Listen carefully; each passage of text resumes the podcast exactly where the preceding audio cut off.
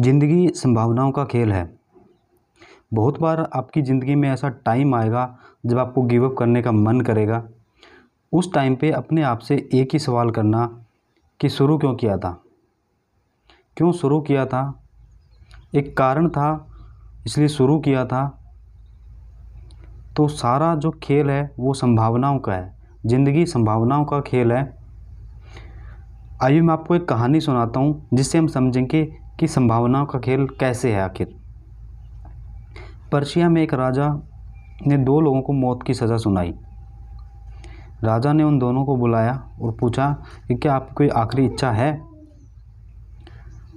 तो उनमें से एक इंसान ने बोला, मेरी कोई आखिरी इच्छा नहीं है। तो उसको कल फांसी पर लटकाने जाना था। राजा ने दूसरे से पूछा, क्या आपकी कोई आखिरी इच्छा है? तो उसको पता था कि राजा के पास एक घोड़ा है जिससे राजा बहुत प्यार करता है। तो उसने कहा, महाराज, मुझे तो मरना ही है, लेकिन अगर आप मुझे छः महीने का टाइम देते हो तो मेरे पास एक ऐसी विद्या है, जिससे मैं आपके घोड़े को उड़ने वाला घोड़ा बना सकता हूँ। राजा ने कहा, क्या ये बात सच है? तो उसने कहा, महाराज, मुझे तो मरना ही है तो क्यों ना इससे पहले आप ये विद्या मुझसे ले लो? तो राजा ने सोचा कि अगर इसकी ये बात सच निकली तो पूरी दुनिया में मैं एक ऐसा राजा होऊँगा जिसके पास उड़ने वाला घोड़ा होगा।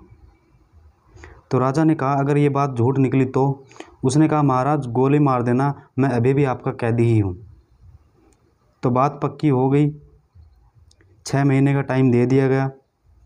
रात को दोनों दोस्त कोठरी में गए। तो जिसको कल सुबह फांसी होने वाली थी, उसने पूछा कि, तूने झूठ क्यों बोला? ऐसी कोई विद्या होती ही नहीं है। तो उसने कहा, मैंने अपने आप को चार संभावनाएँ दी है। मैंने अपने आप को चार संभावनाएँ दी है। नंबर एक, घोड़ा बूढ़ा हो गया है। क्या पता दो तीन महीने में घोड़ा ही मर जाए। नंबर दो, राजा कौन सा जवान है? नंबर तीन, मैं भी क्या पता नेचुरल डेथ मर जाऊँ। तेरी तरह फांसी पे तो नहीं लटकूँगा कल। और नंबर चार, क्या पता घोड़े को उड़ा ही दूँ? ये चार संभावनाएँ मैंने अपने आप को दी है।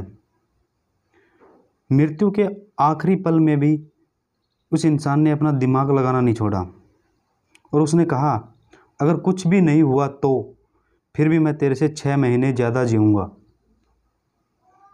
तो दोस्त, सारा खेल संभावनाओं का है आपके पास। जितनी ज़्यादा संभावनाएँ होगी उतने ज़्यादा चांसेस होंगे कि आप अपनी लाइफ में सफल